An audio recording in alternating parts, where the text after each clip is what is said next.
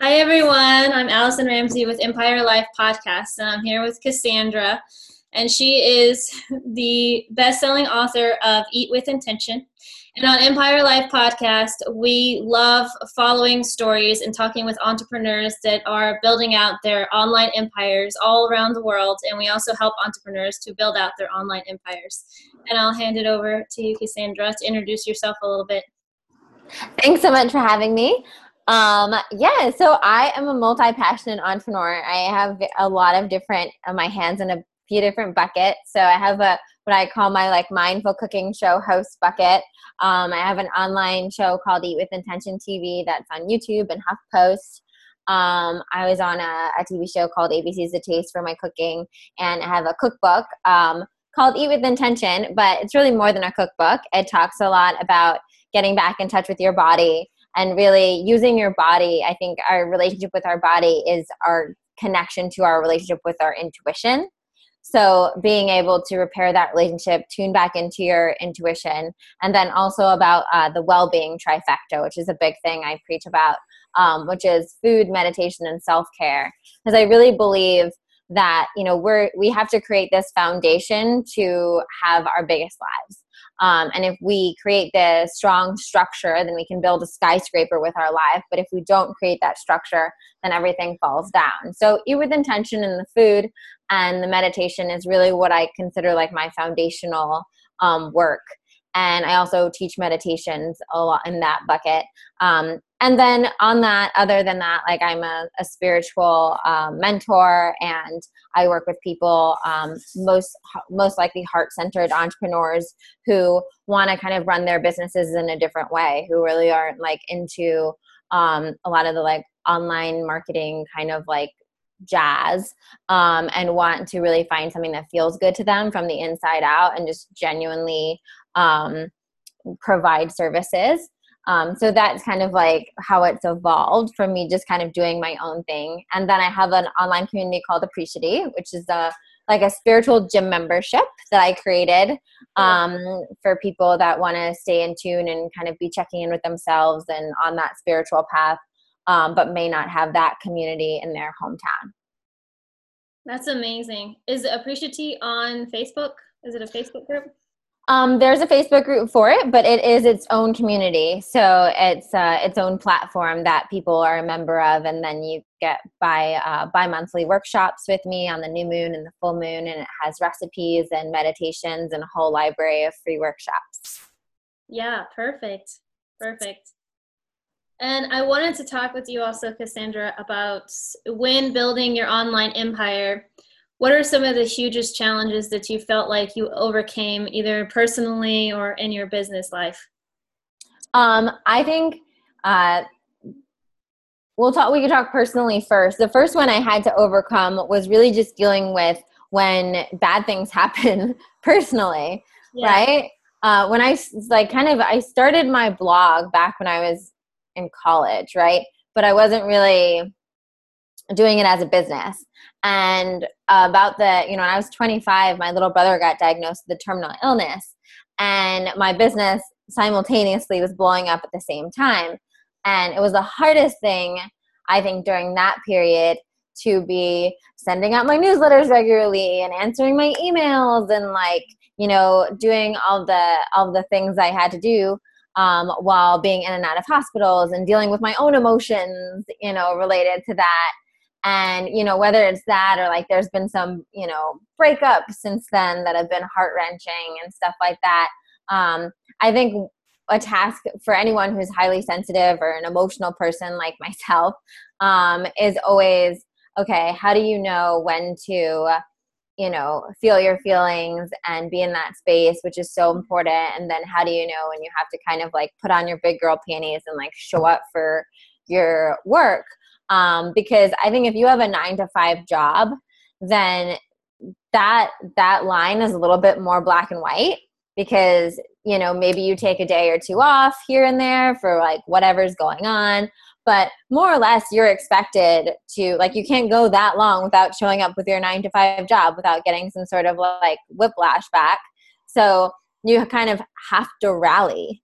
And then the tricky thing about being an entrepreneur and being, you know, your own CEO is that no one's really going to tell you to rally. Maybe you have an advisor and stuff, but still at the end of the day, it's like up to you. So I found that has been something that's been challenging for me. And as someone that always preaches listening to your body and feeling your feelings and stuff like that, I just allocate the time to get through whatever I have to get through. And then I decide when I need to, you know, show up again for my business. So, you know, when it was something long-term, like dealing with like my brother, where it wasn't like just going to go away. He's stable right now, but he's still like very much like dealing with it. And so it's something that's like, it's like a long game. And so in that kind of thing, it's saying like, okay, if I need 2 hours tonight to cry, or I'm going to be in and out of the hospital, I know I'm going to be in the hospital next week, then that's just another thing I juggle in my schedule, right? And saying like, oh, wow, okay, like if he's going into a surgery and I know I'm going to be a disaster, then okay, like what do I need to get done before that? Just like kind of people would plan for a vacation. Like, you know, like what do I need to get done before that so that like I can be as clear minded as possible going into that? And then what are the like, you know, I think Tim Ferriss has a thing where you think like, what's the 20% of your business that makes 80% of your money? So important in my opinion to know those kinds of things for when life stuff comes up, because you know what your absolute bottom line is. You know the things that you're like, I have to squeak this out. And for most of us, when you look at those things that are the like absolute must-dos of your business, you can probably get them done in an hour or two a day, you know?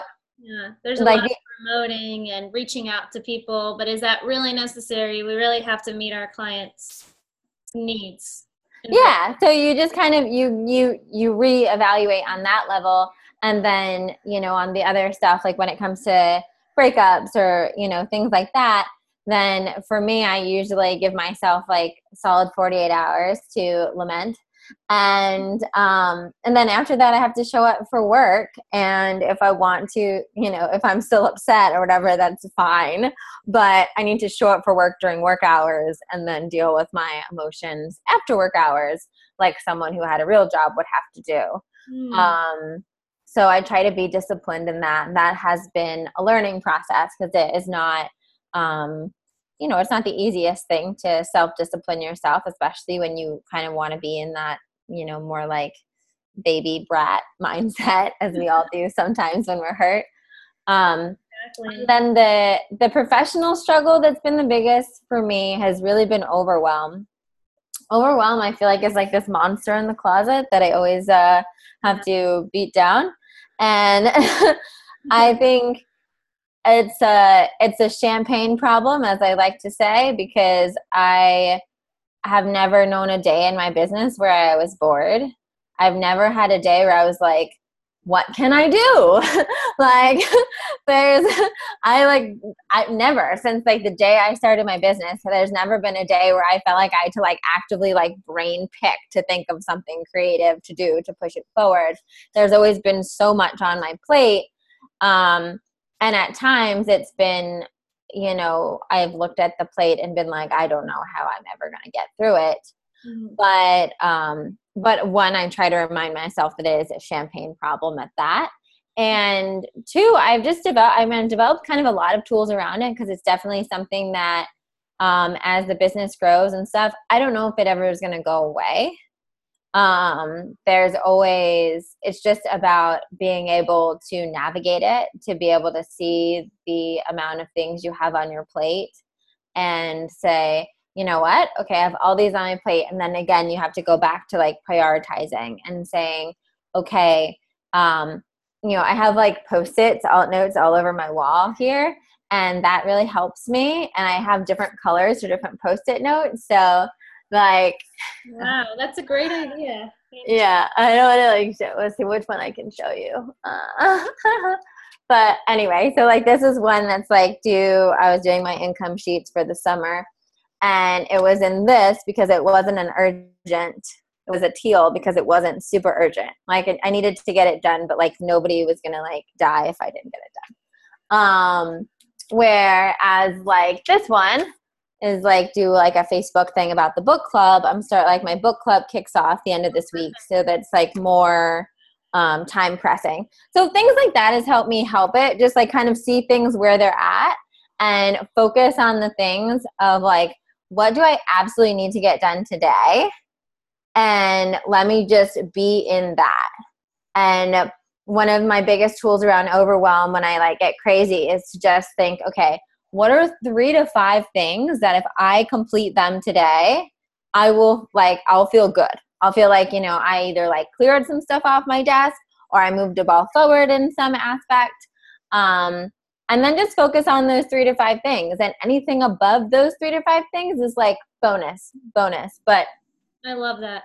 But I think so many times I'm known for writing epic to-do lists. Yeah, me too. And you make this epic like 3-page to-do list and then you just look at it and you want to cry. And you're like, oh my God, you know, if you get 4 things done out of 40, then you feel like, well, today was a, you know, crap day. But in reality, it's like, you know, oftentimes I find, you know, when we let ourselves succumb to the overwhelm, then you get nothing done. And if you move the ball ahead 5 tasks every single day consistently, then by the end of the week, you've gotten 25 tasks done, right? Yeah. So that's a lot. And I think so often we try to think, you know, we want to get everything done in the one day. And so it feels like we did nothing. And we don't think about what we can actually accomplish over the course of a week if we just spread it out. So that's been helpful. Do you give yourself a lot of credit at the end of the day? Are you grateful for the things that you've done? I have a practice where I write out at the end of the day, and I actually have to email a friend. We email 5 things we're grateful for and 5 things we did good during the day, as well as like one thing we did for ourselves and one thing we did for others. And that's been really helpful because that most helpful part of that, I've always been like very good with gratitude, but the things that I did good during the day is really been like a practice for me, because so often I won't like acknowledging the things that I did good that day. Has been really nourishing to be able to say, hey, you know what? I had to call the tax department about something, and that was something I really didn't want to do, but you know what? I did it and I got through it today, and like pat on my back for that, you know? So acknowledging that has been major. Yeah. Especially for the overachievers and perfectionists watching, it always feels like there's something to say, well, I could have done that better, I could have done this too, and that's so nourishing. Absolutely. A challenge I also wanted to talk about was when we're going through some of those challenges and we're asking for support from other people. How do we know? And this has been also a challenge for me too, making sure I'm hiring on the right people that really support my vision. How do you go through that process of the interviewing and also really reaching out to your friends and rallying that support? What are some tips and tricks or hacks that you would like to tell the tribe that you go through when you're doing that? So are you talking about paid support, right? Is that what we're talking about here? Both, maybe, because like you were saying at the beginning of our businesses, sometimes we may not be able to pay all of them or not pay them as much as we would like to. So sometimes they're very supportive from their heart, because they really believe in our vision. Yeah, I think, that's definitely been the trickiest part, because there are plenty of people. Hiring in and of itself is always an art, I believe. But I also think, you know, if you have like hundreds of thousands of dollars, if you can, you know, essentially give someone a full salary, it's often a bit easier to find someone. It's not the lack of people that are competent to do what you need to get done. It's often the lack of people that are willing to do what you need to get done for a price you can actually afford while you're growing your business, has been what I found has been the most thing. So So a lot of times you want to hire someone. I only hire people that are genuine fans, genuine supporters of my work. If you haven't been following my work, if you don't know what I do, then I don't want to hire you. Because I want you to already be aligned with everything I do. Like, I want you to want to tell the barista at Starbucks about the event I'm doing on Sunday because you are genuinely excited to be a part of it and to, you know, to support it. So I find that you can't pay anyone enough to have that quality. Mm-hmm. Like, you can't pay someone to be a genuine fan of you. Yeah. They either are or they're not. And so oftentimes when I'm hiring, I hire off people that I posted in my newsletter, or I'll post it on my blog. I'll post it where only people that actually follow me would find it. And I've never had trouble getting enough applicants that way. And then the other thing you have to really look at is looking at what like, I'm always like, when I'm hiring someone, what really excites you? Like, what's the thing that, like, you love doing? And making sure that whatever that thing is fills the hole. Because if someone is like, what do I love doing? Well, oh, I love coaching people one-on-one. Okay, well, that's great. You shouldn't be working for me. You know? Like, that's not what I need on my team. I fill that void on my team, you know? Like, oh, you love doing speaking engagements. Well, that's great. Shouldn't be working for me, you know? But, oh, you love editing videos and hacking YouTube's algorithm. Please work for me, you know? Oh, you love, like, you know, being my gatekeeper for emails and dealing with brands and, like, all sorts of whatever, you know. Oh, you love organizing my client schedule and my interview schedule. And, you know, you love finding, like, new ways to, like, be more productive. Great, work for me. You know, you love spreadsheets and tracking numbers and stuff. Okay, great. Work for me, because I hate all those things, you know? So really finding someone that likes to do the things you don't like, because I found in the beginning a lot of the people I attracted were people that just wanted to be me and wanted to learn from me.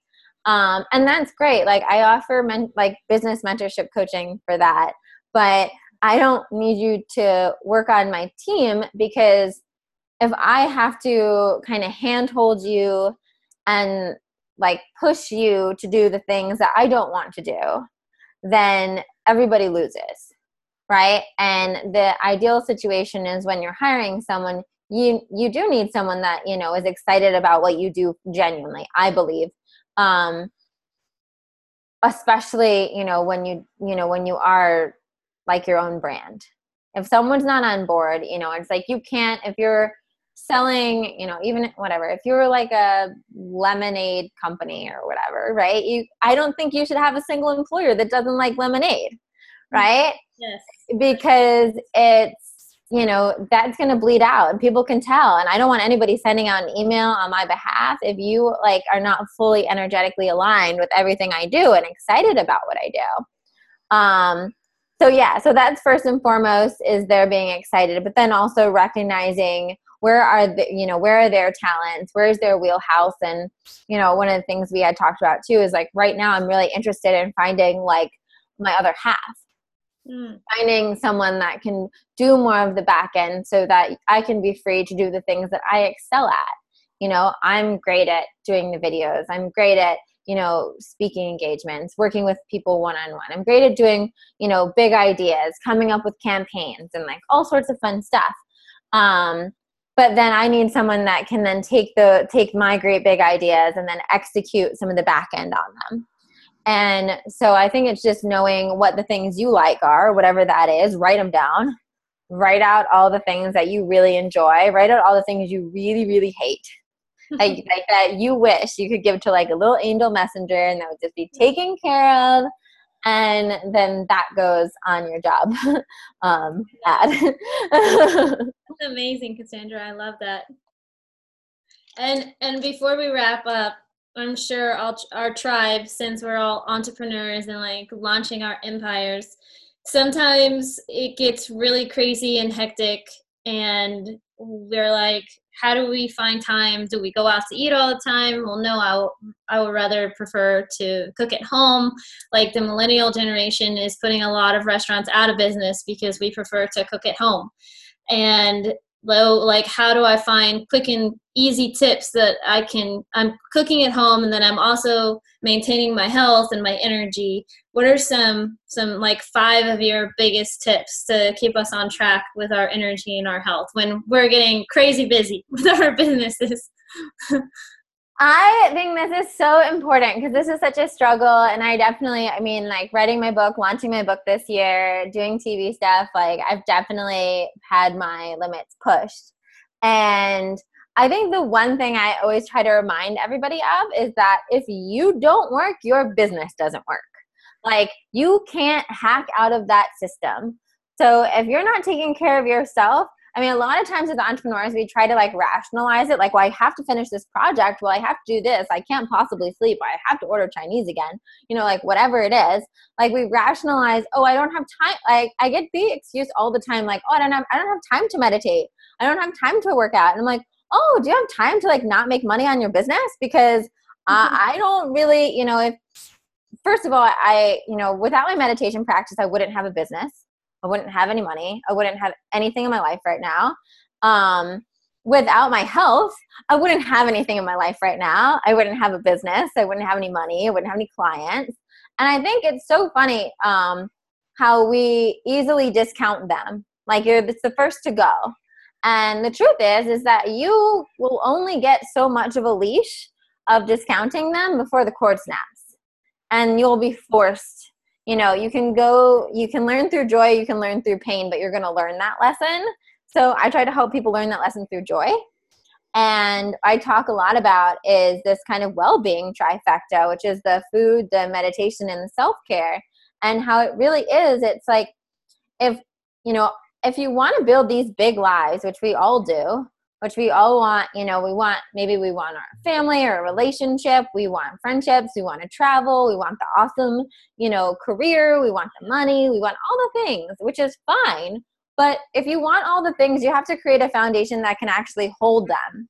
And what happens is when you're not taking care of those fundamentals and, you know, your life starts getting bigger and bigger and bigger, it will crush you if you haven't built that foundation. And you can look into the tabloid magazines to see how many people have been crushed when they don't take care of the foundations. And there's probably even more of like unknown entrepreneurs that people don't even know about. I'm sure businesses die every year because of that. And so I always say, you know, you need to look at your foundation as the first and foremost thing that you do for your business every day. Like, your physical body, your mental clarity is your number one tool to getting anything done in this world. Anything, anything, anything. So if you lose your physical health or you lose your mental clarity, you have nothing. You have no business, you have no money, you have no clients, you have nothing. And what do you need to do to maintain your physical health? Well, you need to sleep like a normal human. You know, like, and that's another thing we love. Like, there's like this glorification of not sleeping. It's like, oh, guess what? Your body needs to sleep, and sleep will right a lot of wrongs in and of itself. And especially if you are an entrepreneur, if you do have a lot going on, like, great, you're dealing with higher stress levels than a lot of people probably. And what happens with higher stress levels is that it's affecting every part of your body. And pretty soon, if you don't take care of that, if you're not combating that with meditation, if you're not combating that with an alkalizing diet, if you're not combating that with getting enough sleep, it will lead to things that you don't want to see at your doctor's appointments. It will lead to weight gain. It will lead to different autoimmune diseases or cancer, all that stuff or whatever. And it's not about fear mongering. It's just about your body. It's biology. It's your body's, you know, in an alkaline state. It's in an acidic state. If you put so much stress in it and you're not taking care of it, it's going to break down in some way or another. And so just knowing that that's your bottom line, I think, can kind of reframe the quote unquote, like optionality that we think we have about taking care of ourselves. Yes. So some of my hacks is one, having a daily routine that really lights you up, that works for you, whatever that is, finding like something in the morning. Maybe it's, you know, when you make your tea, you make your coffee, taking a moment to just like have a breather, collect yourself for the day, do a short meditation when you wake up, whatever it is. I'm all about finding something that like actually works for you, makes you feel good, so that you want to do it day in and day out. And then as far as food goes, plan ahead. I mean, I always say, you know, when I work with people around this, is like have your like kind of healthier takeout that you know, have your like go-to things in your fridge.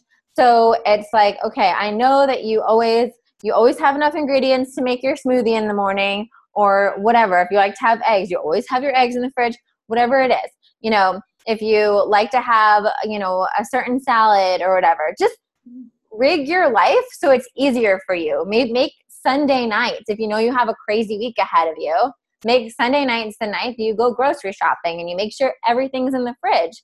And you know what? There are some weeks, and I'm really crazy, I will eat the same breakfast, lunch, and dinner every day because it makes my life so much easier because I'm like, okay, I don't have to think. I wake up, I get my smoothie, I have that. You know, it's lunchtime. Okay, I'm going to throw, you know, these falafel balls I made and with this lettuce I have, use this dressing that I love. You know, I have all the ingredients and I make it every single day and it's brain dead because I know it fuels me. It's putting gas in my engine and I can focus my brain power on this instead of trying to, because it's when you give yourself that kind of leeway when you're in a crazy time and then you don't have something ready for you that you're like, I'm just going to like go grab a slice of pizza or like go to the fast food place or eat some chips because that's the only thing I can find in my pantry. You know, like that's when you make a silly choice. And then even with takeout and stuff like that, it's fine. Like I get it. You know, there's, you know, times when you're not going to want to cook for yourself. You're so busy. You're like, I'm someone that loves to cook. So I'll be honest, when I'm really busy, going into the kitchen, well, I'll lose like an hour. You know, because I like just get into my thing. So there are some times where if I can't step away from my computer, I'll order takeout. So I have that extra hour. And then when the food comes, I don't work while I eat because that's important, you know?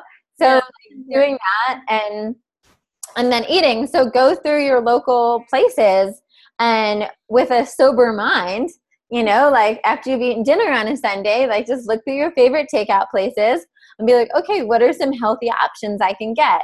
Oh, wow, like there's this great kale salad that I love from this diner or whatever, right? Okay, I can put the kale salad. That's a safe option when things are crazy. Oh, wow, I noticed there's this sushi place. Okay, that I can get that. That's like, and just have like, you know, 3 or 4 safe go-tos so that if you do need to press that like Seamless or the Grubhub or whatever you're doing, it's like a pre-made supportive choice. Yeah. Great. And then also when it comes to exercising and that and taking time for yourself, you know, whether it's just going for a walk to collect your thoughts, put it in your schedule, like schedule it like you would a meeting and commit to it. Because if it's not in your schedule, you won't do it. But if it's in your schedule, then you just commit to it. And again, so much of it is just really remembering that when you take care of you, your whole business works.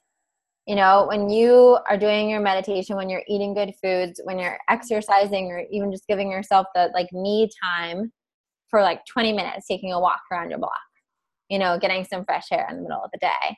That's when like the best ideas come in. That's kind of when we get to see with clear eyes. And that's when you're more connected to your intuition. You're more connected to what's best for you and for your business. So that like whatever contract comes your way or whatever email comes your way, you can really, you know, you can handle it in the best way possible. You can launch that thing or you have that mind available to you. Yeah, this is alkaline water. Yeah. I tell you. Love it. I always try to do everything alkaline whenever possible. I completely agree with you. Yeah, when I'm going through a really stressful time, I will chug green juices to just help offset the stress I know my body is going through. Yeah, all those antioxidants and just like combating. So true. Is there anything else you would like to add before we hop off, Cassandra? You've offered so much amazingness. Just that, I guess I'll leave with that, you know, I really think that at the end of the day, there, you know, whether it's business or life or everything, there are so many different like ways to go about everything, that when we're in touch with our body and we're taking care of ourselves, that our body always knows best. Our body is our best guidance system, our best GPS. So when you take care of it, it knows, you know, it knows whether or not hiring that person is the right move. It knows whether or not working with that client is the right move. It knows whether or not you're getting a fair pay on that contract, because you'll feel it in your body. And I found, you know, over the years of having my business, that nothing has been more valuable than being connected to my body's wisdom. That's amazing. I love it.